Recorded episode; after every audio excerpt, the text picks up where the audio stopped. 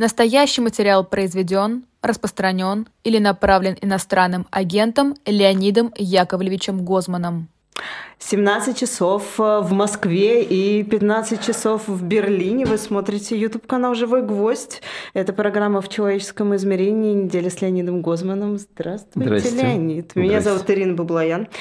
А мы уже вот по традиции, можно сказать, вторая ну, программа. Раз, конечно, и теперь традиция уже. И, надеюсь, каждую, каждую неделю, каждое воскресенье а, будем выходить с этой программой. А, немножко не классическая программа, а, потому что мы смотрим на политические события а, под другим углом, с точки зрения человеческих чувств. Правильно да. говорю? Да. Вот. А, и вовлечение в них всякого рода людей от прекрасных до не очень прекрасных. Вот. Программа делится на несколько частей. Значит, в первой части мы говорим о Психологии событий, о главных политических событиях э, как раз вот такие с другой точки зрения, с психологической точки зрения. А во второй рубрике у нас «Победа над злом». Это мы говорим о чем то хорошем, что произошло на неделе. Потому, потому что если мы будем говорить только о плохом, то можно не будет, просто конечно, о хорошем, уже... а преодоление, именно преодоление. Там хорошей погоде мы говорить не будем. Нет, не ну, будем, есть, да, конечно. Вот, да, это погода, нас это не, здорово, не очень это не здорово, мы но это нет, это, это не мы. Сделал, да, а мы что, тут мы да. тут ни при чем, я согласна.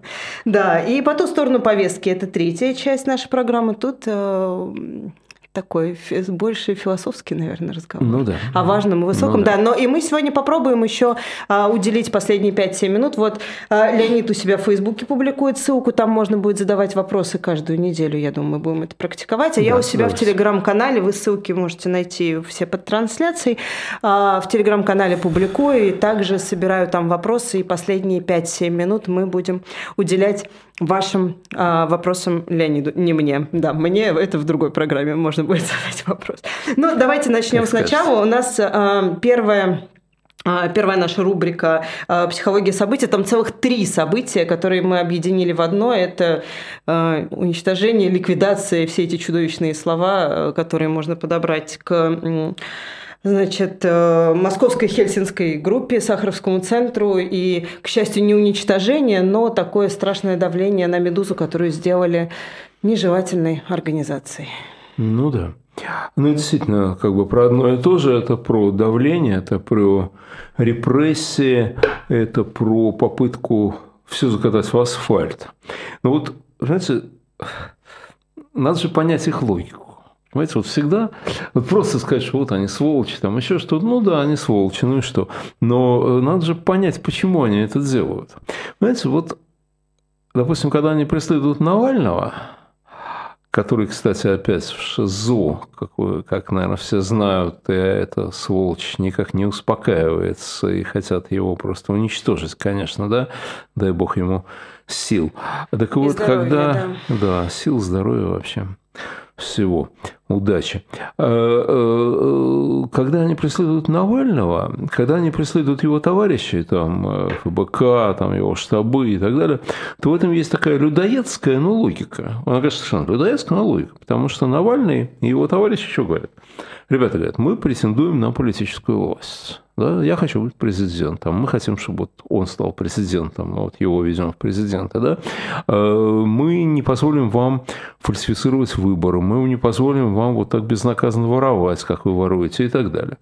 Ну, поэтому они враги, это понятно. Да? Ну, представьте себе, сидит какой-то человек и э, считает выборы так 40-40 рублей 40, там еще 82-80 и получает в результате замечательный результат. Столько, сколько надо получать, да. И ты понимаешь, приходят какие-то э, значит, люди, говорят, не, говорит, ты не так считаешь. На самом-то деле у тебя не это, а это, не это, а это, а у него все шито белыми нитками, поэтому, конечно, он звереет. Потому что здесь логика есть. Но с московской хельсинской группой Вот это мне вообще непонятно. Нету, нету. Потому что чем занимался МХГ? МХГ, ну, во-первых, это вообще, между прочим, 50 лет. 50 лет. Ребята, они, они при всех властях были, да? А, а, а при вас вот нет, да? Значит, что они делали? Они помогали конкретным людям очень активно. Ну, вот Людмила Михайловна, с которой я имел честь э, дружить, э, вообще была святой человек. Да, да. да. И до последнего дня до последнего, ну, последних дней ее жизни у нее дома постоянно разрывался телефон, у нее был день расписан, там 14 часов в сутки приходили какие-то люди, она всем старалась помочь и так далее. Окей, вот они помогали конкретным людям. И, ну, конечно, они заявляли политическую позицию свою, конечно, да, но, в общем, они на политику как таковую не претендовали. Сахарница.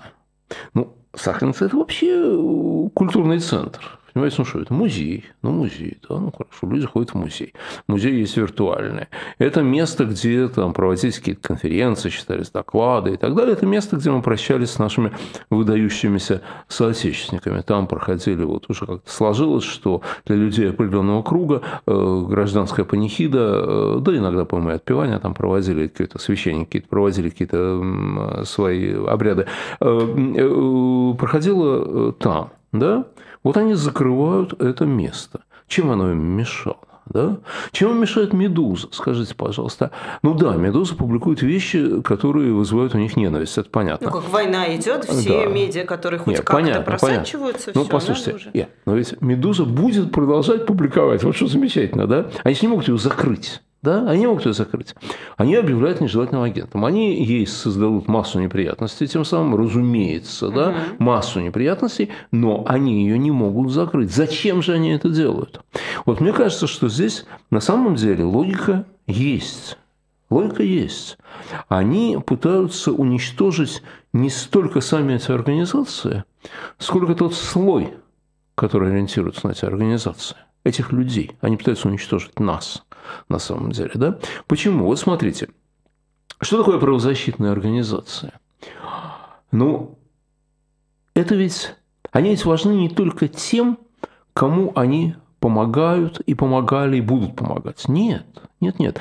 Они нужны всем. Как полиция, нормальная полиция, не коррумпированная, э, профессиональная, нужна вовсе не только тем, кого ограбили. Нет, она нужна каждому для спокойствия. Вот каждый человек, который никогда не становился жертвой Даже грабителю. Даже грабителю, между прочим. Угу. Да. Потому что, а иначе его да. порешат на месте. А иначе самосуд. Конечно. Как иначе? Да, вот. да, да. Значит, значит, убить и все. Вот. А там придет полиция, его спасут. Вот. Но, понимаете, вот э, э, э, это страховка. Это страховка, это спокойствие. Пусть на вас никогда не нападали, но вы знаете, что если на вас нападут, вы нажмете вот этот номер у себя в телефоне, приедут такие крутые парни, которые вас защитят. Понимаете? И вам от этого жить спокойнее. Вот это функция правозащитных организаций. А они говорят, а мы их уничтожим все. У них не получается все уничтожить. И даже сейчас они есть. Вот когда меня объявили иноагентом, то буквально в тот же день, если не может на следующий, звонит мне незнакомый человек – незнакомая дама звонит и говорит, слушайте, у вас, наверное, проблемы будут сейчас. Вам же надо будет там э, чертову гибель бумаг заполнять, еще чего-то, еще чего-то. Вы же как вообще, вы справитесь с этими агонией? Я не знаю как. Ну хорошо, мы вам поможем бесплатно. Кстати, есть организация, даже две, на самом деле, в России. Вот одну я знаю, сколько я с ней имел дело, Центр защиты СМИ, Галя да. Арапова, да? Угу. Вот. А, есть еще одна. И там, ну, с Галей Араповой работает масса людей, которых, имена которых не надо называть, чтобы не создавали лишних неприятностей. Но вы себе не представляете, как они помогают. Это фантастика, да? То есть не удается все затоптать. Ну, хорошо, они пытаются затоптать. Теперь что такое Центр Сахарова? Понимаете, это же не просто место, куда можно прийти на лекцию. Лекцию можно в зуме послушать, можно прочесть, можно послушать где угодно на самом деле. Это место, когда ты приходишь как домой. Ты там увидишь своих. Вот что важно. Ты там своих увидишь. Причем это место, дом, не только для тех, кто туда постоянно приходил. Для тех, кто приходил иногда. Это место важно для тех, кто не был там никогда. Потому что это место, где собираются свои. Это мы. Вот понимаете, если у вас дружеская компания, особенно если подростковая компания, угу. она может собираться в подъезде. Ну, ну, без разницы где, но они найдут. Ну, у журналистов тоже были свои места такие в Москве. Ну, конечно. конечно. Квартира чья-то, там, при хорошей погоде скверик. Ну, в общем, угу. ну, господи, это, это решаемо.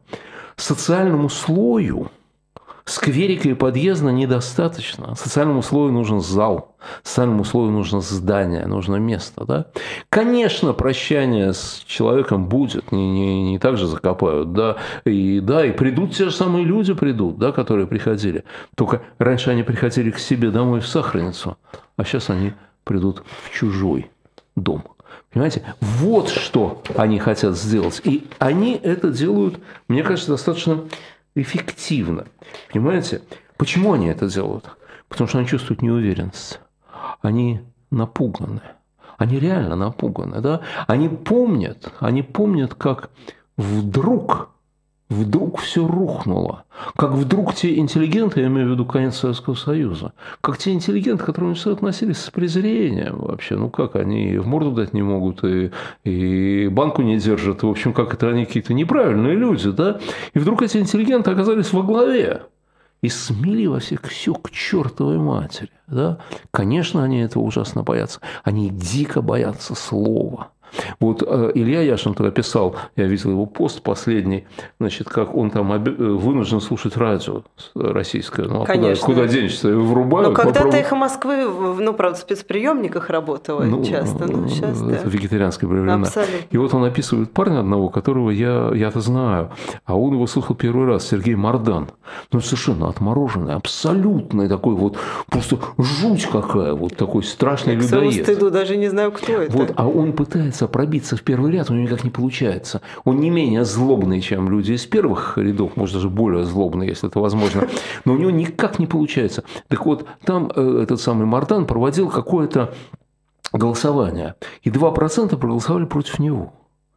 И он, брызгая слюной, кричал, что мы каждого найдем по IP-адресам, мы каждого вычислим, накажем и так далее. Вот они мечтают сделать это, они мечтают вот это сделать, да?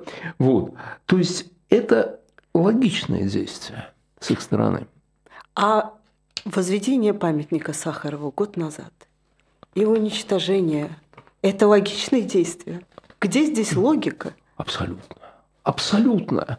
Они говорят, когда кто-то из их сторонников, допустим, ну или там готовых им подчиняться, говорит, ребята, вы не круто ли берете, ну зачем же вот так, э, и так далее. Они говорят, какой круто. Вот мы Сахарову памятник открыли. Только что. Только что. А президент открывал эту, как ее, стенку-то да, памяти, да? Да, конечно. Президент пошел, Но это же шизофрения какая-то абсолютная. Нет, нет. Это просто на разные уровни. Это на разные уровни. Нам с вами они говорят, хрен тебе центр Сахарова. Вот хрен тебе центр Сахарова. Уезжай или сиди под лавкой и не высовывайся, и скажи спасибо, что тебе дышать дают. Да? Это они нам говорят. Да? А каким-нибудь таким, э, знаете, из истеблишмента людям, которые играли в либерализм, которым как-то не очень это приятно, как-то беспокойно. Они говорят, ну вот видите, мы же центр мы же э, эту самую памятник э, заключенным, жертвам открыли. Да? То есть, нет-нет, они просто разговаривают с разными людьми. И разным людям они говорят разное и говорят, в общем, правильные вещи с их точки зрения.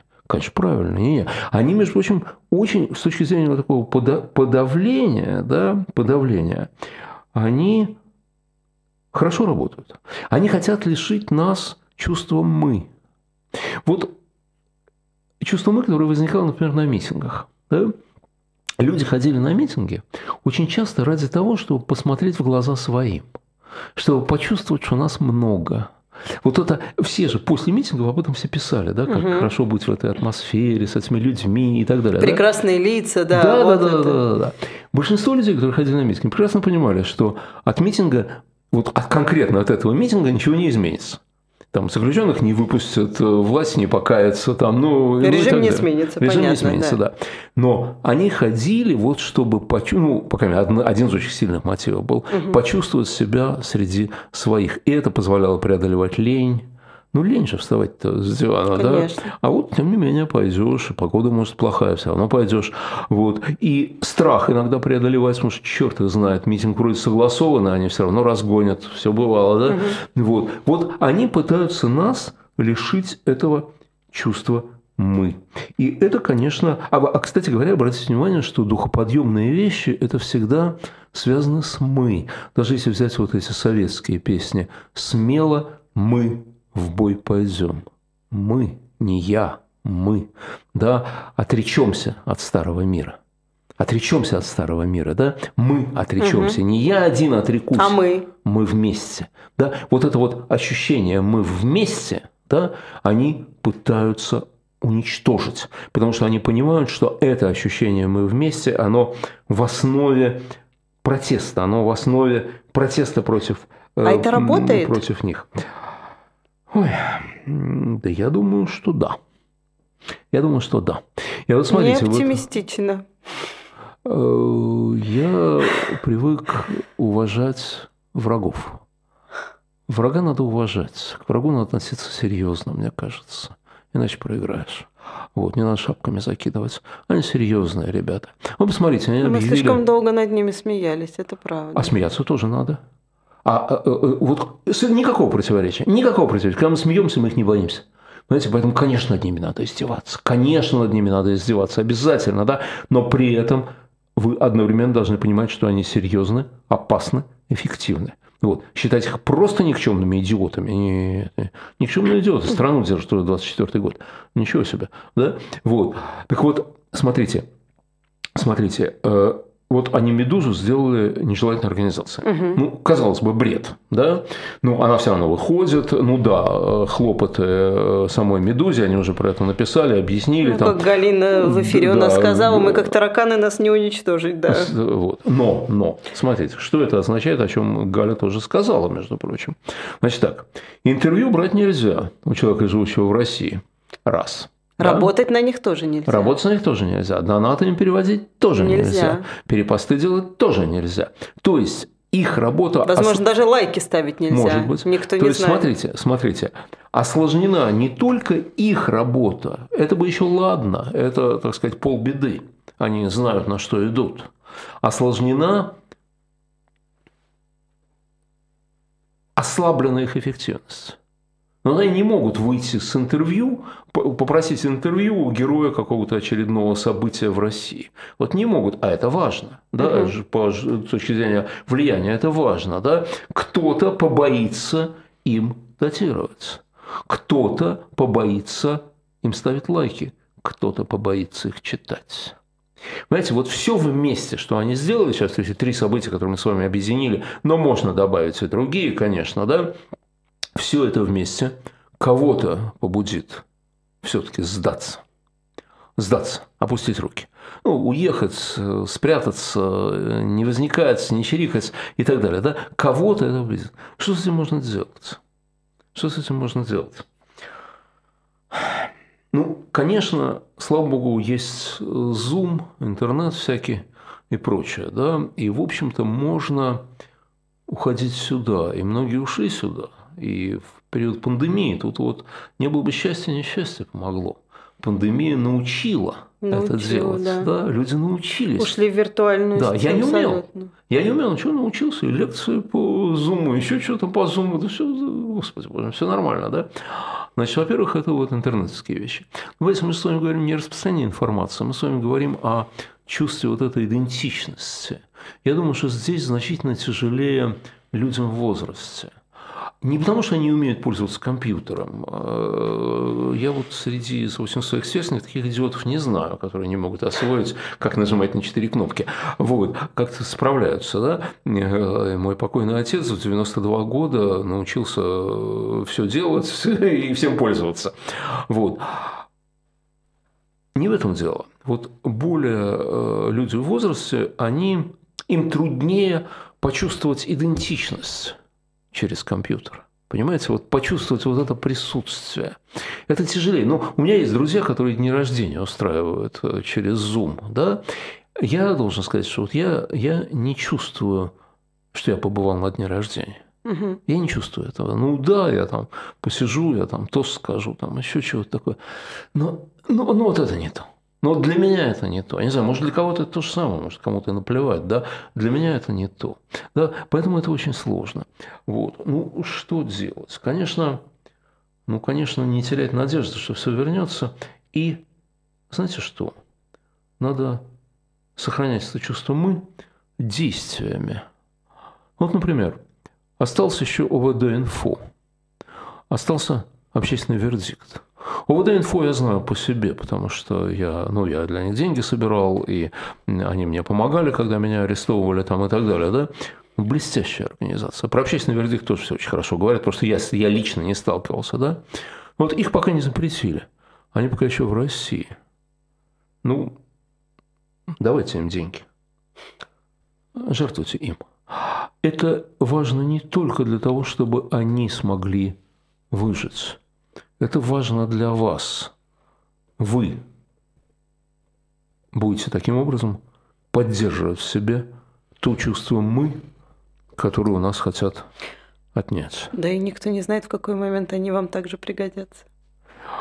Даже, Само ну, собой. даже если не Это пригодятся, сам- понятно, я согласна Я не с про вами. прагматику. Я не про согласна. прагматику, Нет, да. я Да. э, к тому, что Даже если вы сидите тихо, поле- никуда не ходите, э, в общем там, э, неважно, неважно. Если вы чувствуете свою принадлежность к тому «мы», у которого сейчас отобрали сахарницу, помогите оставшимся в живых организациям, и это вам поможет. Вам поможет. Вот. Мы должны им сопротивляться. Обязательно. А, давайте к следующей рубрике перейдем, чтобы все успеть сегодня. Но это моя самая любимая вообще победа над злом. Победа Знаете, над злом, победа над да, злом. да, Во-первых, тоже звучит и как, да. А во-вторых, это такой какой-то просто э, при- приятный момент программы Да. для меня. Что мы Да, сегодня да. с вами А Выбрали. сегодня адвокаты. Адвокаты. Ну, это просто как бы навеяно первым, первой группой событий, потому что э, идут же суды. Мгм. Идут же суды, и все те же самые люди там бьются в судах, да? Вот, адвокаты. Ну, вы знаете, ведь ну, это великие люди, это, конечно, античные герои совершенные, да, которые вот действительно, знаете, они же выходят не просто, они действительно, ну, я же знаю там некоторых из них, э, особенно Мишу Бирюкова, который был моим адвокатом все время, э, э, понимаете, вот люди выходят не просто на процесс, люди выходят на битву со злом, и они это понимают. Они понимают, что с той стороны зло, воплощение зла, да, и они бьются с этим злом, да. Вообще человек не должен быть один, он не должен один оставаться в тяжелой ситуации, понимаете, человек, который остается один в тяжелой ситуации, погибает, как бы у него ни были развиты там боевые искусства. Это может быть Бог с ним, да, вот с ним рядом может быть Бог, но Бог рядом только с людьми искренне и глубоко верующими – а их не так много, конечно, да, это может быть род у аристократов, род. На тебя смотрят твои предки. Это очень обязывающее чувство, это тяжелое чувство, иногда от этого невроза, потому что ты не справляешься. Вот. У меня однажды, когда я занимался психотерапией, был клиент, который был прямым потомком рода Багратиони. В, в- вся квартира была увешана адмиралами, генералами. с- ему казалось или он на самом деле был? Нет, он А, на самом деле был. А у него он был средний человек. мгм. И он очень переживал из-за этого, да? Но род дает силы. Род дает силы. Вы знаете, было когда-то исследование, проведенное по гитлеровским концлагерям. Э, Именно гитлеровским, по сталинским не было. Э, Кто имел больше шансов выжить? Ну, например, статистики набирались и так далее. Вы знаете, две категории людей были в, в таком, ну, не в более безопасном положении, а преодолевали лучше весь этот кошмар. Мгм. Это священники и аристократы. Потому что на аристократа смотрит род. Вот помните, был такой совершенно советский, но очень талантливый писатель Борис Лавренев, который написал повесть 41 никак не связанную с 1941, а там, значит, некая, ну, в общем, такая романтически детективная история, где, значит, девушка из Крас... из Красной Армии убивает своего возлюбленного, из... который, в белый... который белый офицер, там и так далее. Так вот, этот белый офицер, поручик Говоруха Отрок, попадает в плен к красным, они почему-то его не убивают, они его хотят куда-то привести, и они совершают тяжелейший переход через пустыню, тяжелейший. И командир красных говорит ему, слушай, вот ты мне объясни, мы здоровые мужики, крестьяне, привыкшие к, с детства к тяжелому труду, мы прям подыхаем, а ты, изнеженный, еще что-то, идешь, как будто вообще ничего. Тебе как-то все наплевать, да, вот это вот тяжелейший переход. Ну, Лавренев был талантливый человек. Говоруха отрок сказал, ты не поймешь. Ты не поймешь. И действительно не поймет. Понимаете, вот на говоруху отрока смотрели его дед, прадед, прапрадед, да, и он не мог проявить слабость. Ну хорошо, священники, аристократы, а я вот, к примеру, совсем не аристократ и не священник, и чего. Солженицын писал, что вера в ГУЛАГе писал, что верующие люди легче переживали лагерь. Да. Окей, а что делать э, таким, как, как я, например, который атеист и простолюдин? Вот угу. чего, чего тогда, да? Какой ответ? Вот тогда рядом с ним адвокат. Вот адвокат рядом с ним. Адвокат заменяет священника, адвокат заменяет Бога, если хотите. Адвокат рядом с тобой. Он рядом с тобой. Ну, вы знаете, я последний год особенно, конечно, это не последний год происходит, но последний год особенно, я каждый день, мне кажется, задавалась вопросом, у меня тоже много друзей-адвокатов, как вообще, ну, а где найти силы, чтобы продолжить работать, когда ты понимаешь, что что бы ты сейчас не сказал, как бы ты сейчас достойно не делал свою работу, результат будет один, и мы знаем какой. У Кима есть гениальная песня, посвященная покойному Юрию Марковичу Шмидт. Э, нет, Шмидт. Господи. Господи, по-моему, Шмидт. Юрий Маркович Шмидт, э, адвокат, э, питерский адвокат. Э, гениальная песня, называется «Адвокатский вальс». И там есть слова, ровно тот же вопрос. Откуда берется охота, азарт, неподдельная страсть машинам доказывать что-то?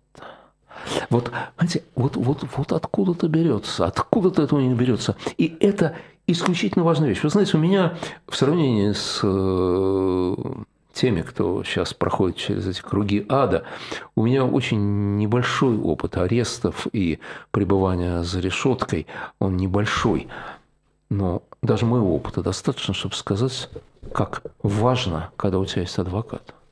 Как важно, что приходит человек к тебе – вот это окно в мир. Понимаете, ты не один, он на твоей стороне. Это исключительно важная вещь. У тебя появляются силы. У тебя силы появляются.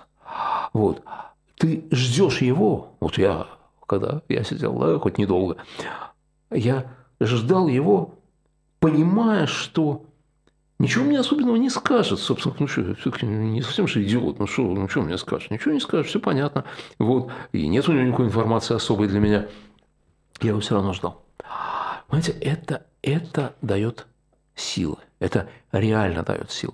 У нас в стране великолепные традиции в этом смысле.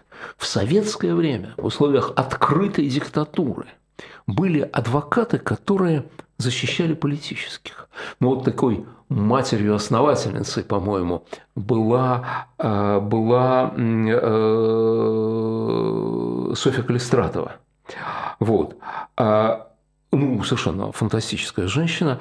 Потом, ну, вот еще там Дина Каминская, э, Семен Ария. А вот, понимаете, ведь эти люди, которые фактически вызывали огонь на себя. Они же объявляли себя врагами советской власти – вот это же не просто адвокат, это же не нормальное общество, да? Если ты пошел защищать этого негодяя, диссидента, значит, ты против нас. Ты против нас, да? И значит... Но в классическом понимании это же не так. Адвокаты а... же защищают и убийц, и насильников. А, и... убийц, а убийц можно. Убийц можно. Убийцы социально близкие. И посмотрите, пожалуйста, сейчас убийц Владимир Владимирович Путин награждает орденами, за подвиги, совершенные в борьбе с Украиной, вот, убийц, между прочим, да, а, э, и хоронят их с почестями. Мужик мать убил, а его с почестями похоронили только что. Да. да? То есть, нет, нет, убийцы социально близкие, что вы, это нормально, это нормально, это все можно. Это все можно. Вот. Только инакомыслие нельзя. Конечно, потому что убийца не враг советской власти, он враг людей – но он не враг советской власти. А враг советской власти – это какой-нибудь там э, э, Синявский или э, еще того хуже генерал Григоренко э, или Анатолий Марченко. Вот это враги власти. И поэтому, если ты пришел их защищать, вот ты, Софья Калистратова, или ты, Дина Каменская, пришла защищать, угу. значит, ты тем самым громко объявляешь, я тоже ваш враг. Я, ваш, я вас тоже ненавижу. Понимаете? И в условиях советской власти, в условиях полного произвола, да, и закрытости всего, знаете, сейчас-то еще все-таки, все-таки, да, судят, но об этом вы расскажете, а в Тамбове услышат, да, угу. а ведь тогда и этого не было. И этого не было. У тех, кого они защищали, были они. У них не было никого. Они они герои вот совершенно вот в таком незамутненном смысле слова. И сейчас такие же люди есть. И сейчас такие же люди есть. Ну вот Михаил Бирюков, которого я вот э, мне посчастливилось узнать, а познакомились мы, когда он приехал ко мне в полицию, когда меня арестовали.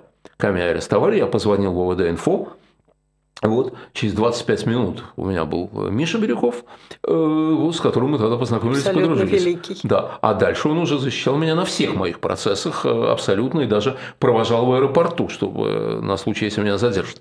Вот, значит, ну, Мария Эйсмонт, Мария Эйсмонт, замечательная совершенно женщина и великий адвокат, да, Вадим Прохоров, который был адвокатом семьи Немцова, который сейчас адвокат, один из адвокатов Ильи Яшина, ну и адвокат очень, очень, очень многих, очень многих людей, замечательный адвокат и замечательный парень. Вот. Есть другие, есть их много, но просто э, я даже э, грешным делом советовался, можно ли всех называть. Говорю, знаешь, лучше, может быть, э, не надо. Вот, вот, ну вот, вот кого назвал, того ну, вот этих назвал и хорошо, других как бы не надо светить, это им помешает. Но есть героические люди. Причем, поймите, это же не обычные адвокаты, вот которых мы знаем по э, фильмам, там, знаете, такие есть э, юридические фильмы, там, где там судебный процесс, там еще еще да, что-то мои, такое. Обожаю, сериал да. про адвокатов ну, обожаю, ну, конечно, конечно ну, это а, самое. А кто, а, а кто нет? Но а обычно кто... после американских сериалов про адвокатов, я вам скажу, прямо жить хочется, потому что ты видишь, что да, э, да. добро э, часто побеждает да, над да, злом. Да, да, да. Но посмотрите, что делает американский адвокат? Американский адвокат обращается к инстанции, в справедливость которой он верит. Он верит, что судья судья, вот он говорит, ваша честь. Да. Это действительно ваша честь. Да. да. Разные бывают судьи. И в Америке, наверное, есть коррумпированные судьи, глупые Наверняка. судьи, какие угодно. Но как институция, суд как институция, это высшая справедливость. Вот да, мы обращаемся к нему. И адвокат говорит, ваша честь, вот посмотрите, здесь не так, а так. А вот здесь есть смягчающее вину обстоятельства. Мы не можем его судить, как, е- как если бы этого не было. Да? Вот посмотрите, он находился в таком сложном состоянии потому-то и потому-то.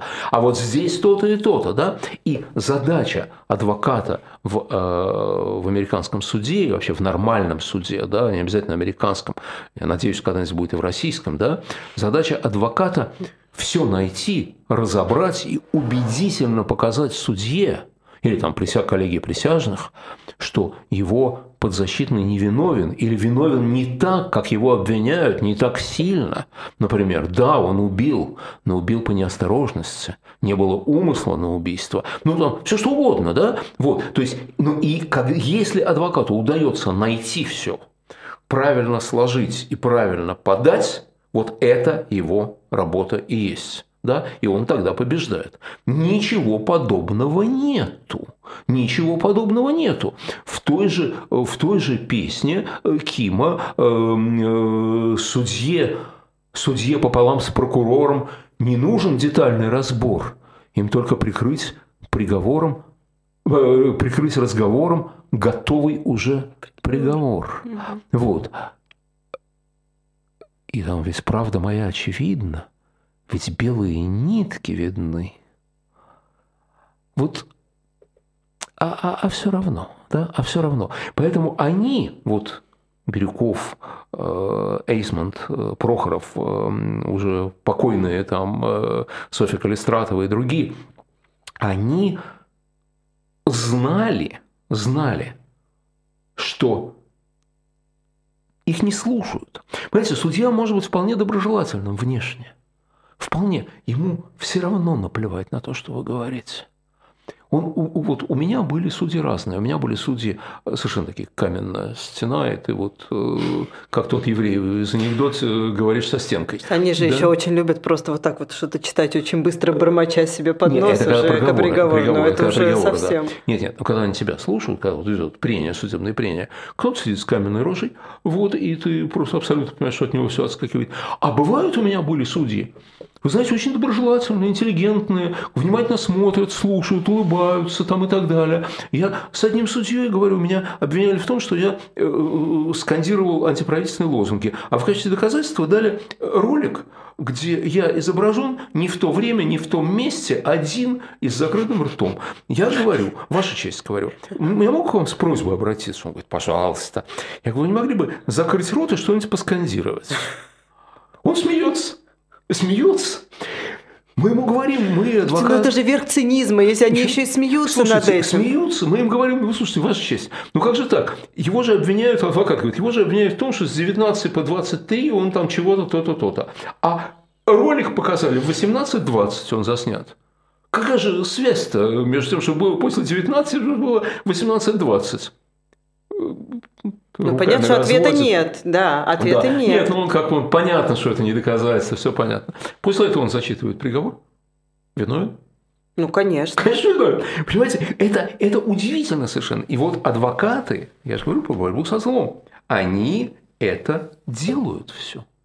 Они продолжают борьбу. Причем нельзя сказать, это неправильно, что это всегда безнадежно. Нет. Нет, нет. Вот я вам приведу пример, ну, полтора примера, так сказать. Да? Один э, – это Костя Котов, угу. который получил по Дадинской статье, ну, кто не знает, это за повторное нарушение правил, нарушение правил проведения митингов, нарушение правил можно пришить кому угодно, дать административку. Даже мимо проходящему человеку. Дать административку. У меня, у меня их было парочку. Да. Естественно, да. А потом уже, если ты неоднократно это делаешь, опа, садись. Все нормально, да? Называется Дадинская статья. Окей. Э, Костя Котов получил по Дадинской статье 4 года. Э, Мария Эльсмонт, э, Миша Бирюков раскрутили дело в Конституционный суд. Ир, Костя вышел через полтора года. Да. Он вышел через полтора года. И вы знаете, я слышал такое, люди говорят, что ну подумаешь, что от них толку, все равно система произвола, все равно, значит, тра-та-та, все равно он признан виновным. От адвокатов? Чего нет, толку? нет, от адвокатов. Ну а что, от, кого от всяких, толку? ну, а, в белых польтах. Okay. Вот. А, а, э, ребята, вы день посидите, вот я этим людям хочу сказать, вы день, один день посидите, да? А потом говорить, что два с половиной года жизни, которые вернули Константину Котову, это, мол, ерунда, потому что в стране остается произвол. Да, в стране остается произвол. А Костя Котов сидел на два с половиной года меньше, чем они его хотели держать. И я обещал полтора примера. Половинка. Юлия Галямина. Не потому что Юлия Галямина половинка, а потому что пример половинка, да? Юлия Галямина по той же статье шла после, после того, как освободили Котова, должна была получить реальный срок, получила два года условно. Опять же, можно говорить, конечно, они же ее признали виновным, она объявлена преступницей, ля-ля да поля. Ребята, она дома была. Она была дома, она ходила по улицам нормально. Да, она должна была к этим негодяям приходить отмечаться. Э, вот. Ну, вот у нее несколько дней назад закончился, между прочим, срок, с чем я ее э, искренне э, поздравляю. Вот. Так что это великие люди, адвокаты. Это действительно победа над злом. И последнее я хочу попросить слушателей – пишите письма тем, кто сидит, тем, кого вы знаете, тем, кого вы не знаете. Это не важно. Это не важно. Поверьте, это, не дай бог вам испытать на себе, но поверьте, любая весточка с воли, любое, любой знак того, что о тебе помнят, дает силы. Не все способны на такие подвиги, как Миша Бирюков, Мария Эйсмонт, Вадим Прохоров. И не все могут, если ты инженер, а не адвокат, что ты сделаешь.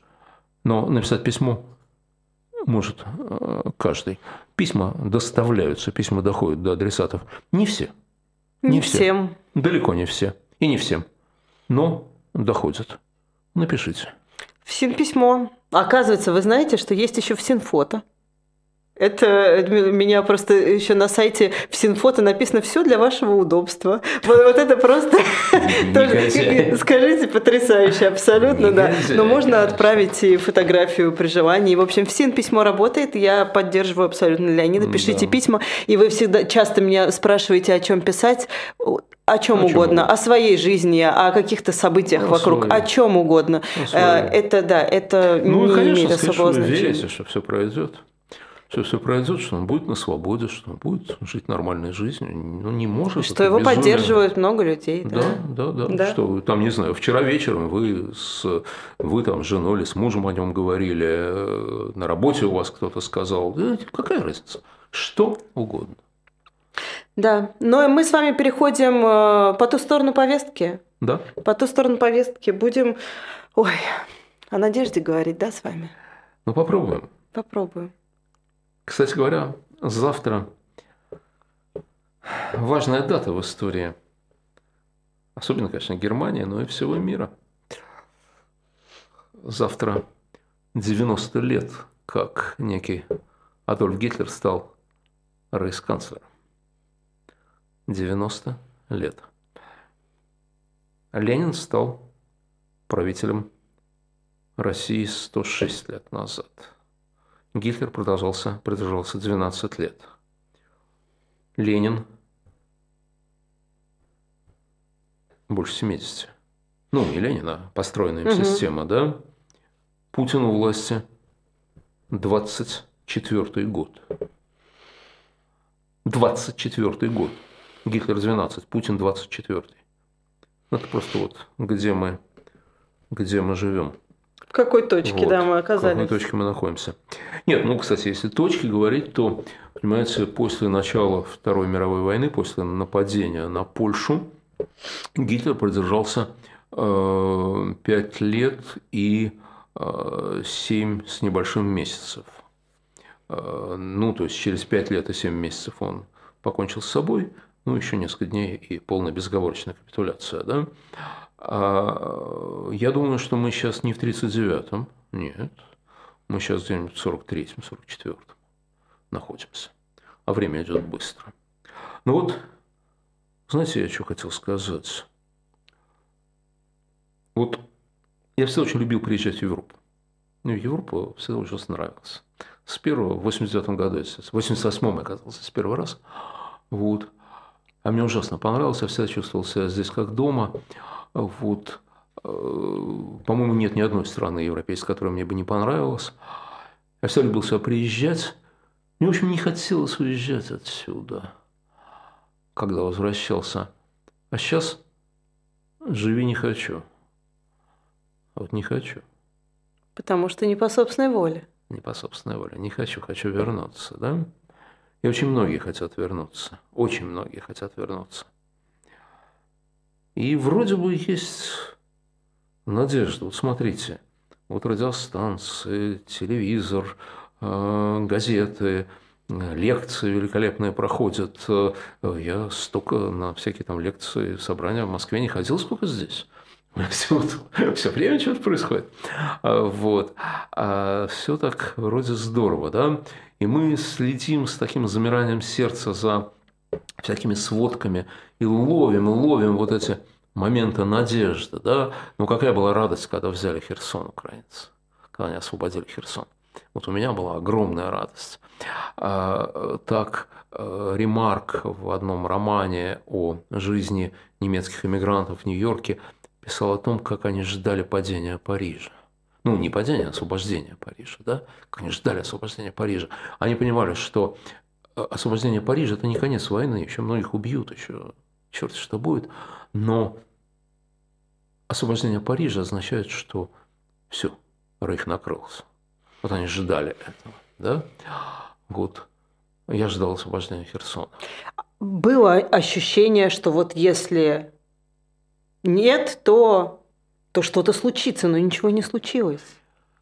Пока нет, хотя, хотя дали оружие. Дали оружие. А украинцы обстреляли военную базу под Саратовом. И что-то там повредили.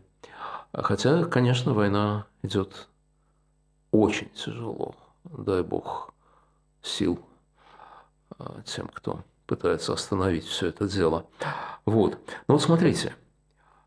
Вот, знаете, можно, ну, можно смотреть больше надежды, меньше надежды там, и так далее. Но есть один страшный факт, который мы, ну, пока многие из нас гонят от себя, чтобы не думать об этом. Те, кто были здесь перед нами сто лет назад, те, кто были в Белграде, Берлине, Париже, везде, да, в Риге, в Праге. Тогда ведь тоже везде была слышна русская речь, как сейчас. Да? Один мой знакомый, который прошел через Стамбул и все радости, сказал, что он теперь понимает, почему пьеса Булгакова называлась «Бег». Вот сто лет назад было то же самое. Это была блестящая миграция. Цвет русской культуры, науки, армии. Блестящие люди. Блестящие люди.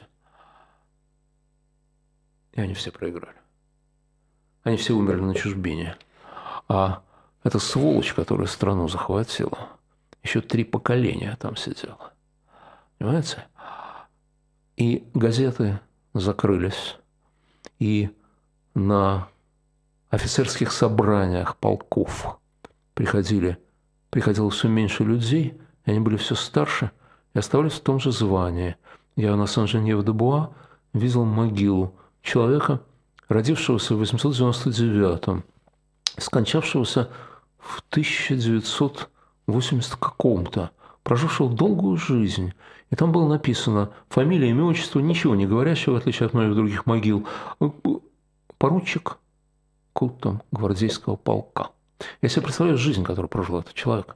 Понимаете, может быть, он был таксистом, может, он был богатым человеком, может, он стал там, бизнесменом, профессором, э, лауреатом всяких премий. Неизвестно. Для себя что он попросил написать на своей могильной плите? Поручик гвардейского полка. Вот он остался поручиком гвардейского полка. Он ждал, когда они вернутся. Они не вернулись. И вопрос в том, вернемся ли мы, вот есть ли у нас шанс. И вы знаете, вот я пытаюсь сравнивать Ленина, ну, в смысле, не лично Ленина, конечно, а режим Ленина, Сталина с режимом Путина. Вот режим Ленина удержался, несмотря на то, что казалось, что это чудо, что он удержался, да? Режим Путина, мне кажется, последние 9 лет чудо, что он держит. Вот давайте посмотрим, чем он отличается. Чем он отличается? Мне кажется, есть несколько моментов, в котором Путин, режим Путина слабее режима Ленина. Значительно слабее. Да? Ну-ка. Ну, давайте посмотрим. Ну, во-первых, сначала общее положение. Коммунисты накрылись медным тазом э, тогда, когда у них закончились ресурсы человеческие, финансовые, нефть стала дешевой, вот, вот тогда все и кончилось, вот тогда все и кончилось. Вот как тут с ресурсами? Ну, посмотрите, у Ленина были совершенно неисчерпаемые, у Ленина, у Сталина потом, совершенно неисчерпаемые людские ресурсы. Ресурсы рабов. Они брали людей в деревне, перевозили куда хотели, угу. заставляли делать, что хотели – и таким образом они строили, таким образом, не только зэками, между прочим, не только зэками, просто переселение. Да? И это тоже или голод в деревне, когда мужики сами уходили, а что делать-то? С голоду дохнуть или пойти в город и там завербоваться на фабрику. Да? Значит, вот это, это тоже метод, это тоже метод. И это метод, которым они управляли очень долго на самом деле очень долго, да, и до сих пор некоторые ветераны нашей промышленности понять не могут. Я присутствовал на совещании, где э, рассказывали, ну, в нулевые еще годы, там э, губернатор говорил, что вот никак не могут достроить там объект один энергетический, потому что нет людей. 900 человек надо, а где их взять? Никто не, не идет туда работать. И один из очень пожилых людей э, сказал, я не понимаю, о чем вы говорите. Я не понимаю, о чем вы говорите, товарищ губернатор. Вот у вас есть там завод такой-то, да? Взять оттуда 30 человек и направить на эту стройку. А из завода такого 30 человек направить. Вот вам 900 человек. Знаете, взять и направить. Делов-то. Да? У Путина таких рабов нет. Да, у Путина есть мобики, как Он целую называют. мобилизацию провел. Извините, пожалуйста, в 2-3 раза больше, чем он мобилизовал, от него сбежали. Раз. Но еще Дальше. не вечер, Леонид. Чем больше, правильно, я тоже думаю, что еще не вечер, потому что чем больше возвращаются двухсотых, груз 200, чем больше возвращается, тем больше народу, даже самых тупых, будет убегать хоть в леса, хоть куда. Да? Вот. Э, это-то действует, это-то скрыть нельзя. Понимаете, не получается скрыть в городе э, Тимутараканске, э, когда у, в семье погиб, погиб парень, да? это скрыть не получается. Ничего подобного. Кстати, как и не получается скрыть, что государство на него наплевать. Что все, что государство обещано, оно обещало, оно не дало. Но вам сказали, какая разница, ты умер сегодня или умрешь через неделю? Вы знаете, вот не все с этим соглашаются. Почему-то. И сам Владимир Владимирович тоже с этим не соглашается. А то взял бы и умер вчера. Сколько, сколько, людям, сколько людям было бы легче, да? Дальше. Значит, вот рабов таких нет. И они не могут такую политику проводить в экономике. Дальше. Ленин получил в наследство довольно неплохую инфраструктуру. Хотя, конечно, гражданская война очень много там порушила, конечно, э, ужасно совершенно. Вот. Но крупнейшие города остались городами, были улицы, здания, стояли здания заводов и все прочее, куда потом э, с помощью американцев можно было нагонять э, машины и строить там чего-то такое и так далее. Россия до Октябрьского переворота развивалась очень хорошо. Очень хорошо. Вот. Ну, экономически. Э, и... А у Путина ничего этого нет. У Путина падающая экономика. Да? У Путина даже демография падает. Слушайте, я вчера посмотрел. Ира, вы можете себе представить? Население крупнейших городов уменьшается в России. Крупнейших городов, куда все стремятся.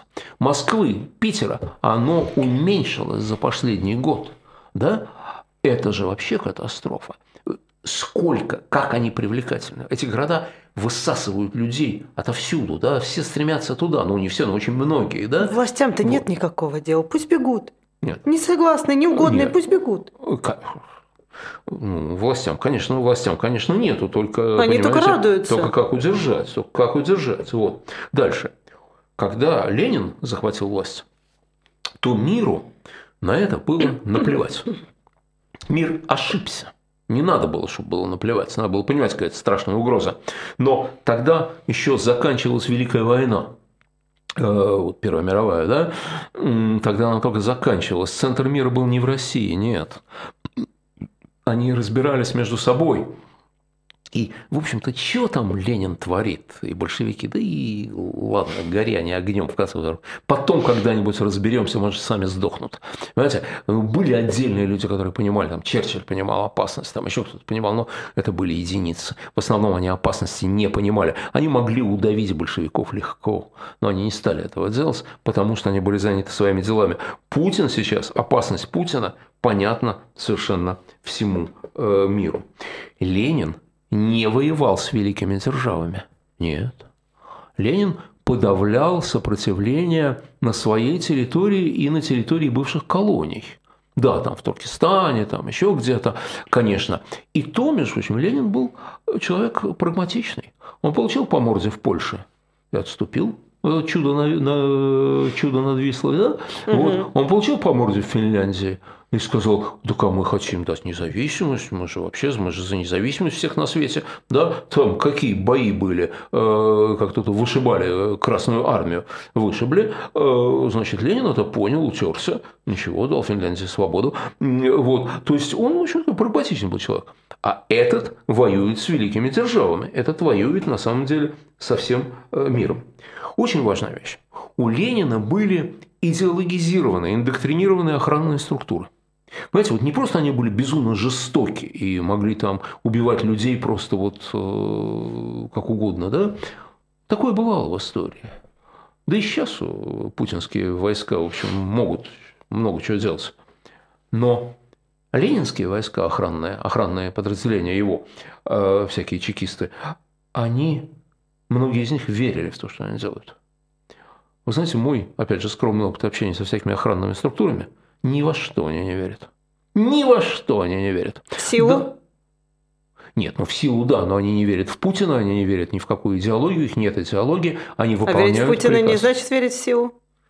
Не Ну, так хорошо, ну, работает в силу, логика. Ну хорошо, ну в силу Ну, да, верят, ну в силу хорошо. верят, но идеологии нет. Ну, идеи идеологии нет. нет, понятно. Но у тех была, а у этих нет. Эти не будут защищать, эти не будут драться. Вообще нет идеи. У Ленина была идея, которая, ну, я не знаю, верил он в нее сам, но у- в нее многие поверили. Реально многие Ну, поверили. декларировал убедительно. Да, да, сейчас идеи нет вообще. А сами они не верят ни во что, это точно. Посмотрите, он только что подписал указ Путин про то, что не надо иностранные слова использовать, ну как-то ограничить и так далее. Слушайте, ну кроме того, что это бред. Ир, они совсем недавно повелели сами себя называть сенаторами. Вот, понимаете, они хотят быть сенаторами. Вот, вот сенатор, как в Риме, как Звучит-то в Америке. красиво, конечно, Да-да, звучит-то красиво. да. Э, То есть, то есть они вообще ни во что не верят. Ни в какую эту пасконность они не верят вообще. Вот. И э, еще одна вещь. Полное отсутствие личного авторитета. Полное отсутствие харизма. Никто же ему, не- вот, вот нет человека, который бы восхищался лично Владимиром Владимировичем. Ну, вот, ну нету такого. Ну, эти отряды Путина, эти бабки какие-то сумасшедшие, там, ну, это же, ну, это же несерьезно, да. Вот. А так нету, нету. Он никого не привлекает. Вот, знаете, нет вот этого белого плюмажа на шлеме Генриха IV, за которым идут солдаты. Нету, нету. Никто не хочет за тобой идти.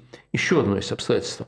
Вы знаете, э, э, вот я не верю, что режим может долго существовать, когда он столь глупо и неэффективно организован. И э, вот один случай из жизни э, мне рассказывал Егор Гайдар э, где-то в, нулевые, когда он был... Нет, не в нулевые, когда же это был-то? Когда же это было-то? Нет, я думаю, что в нулевые, да.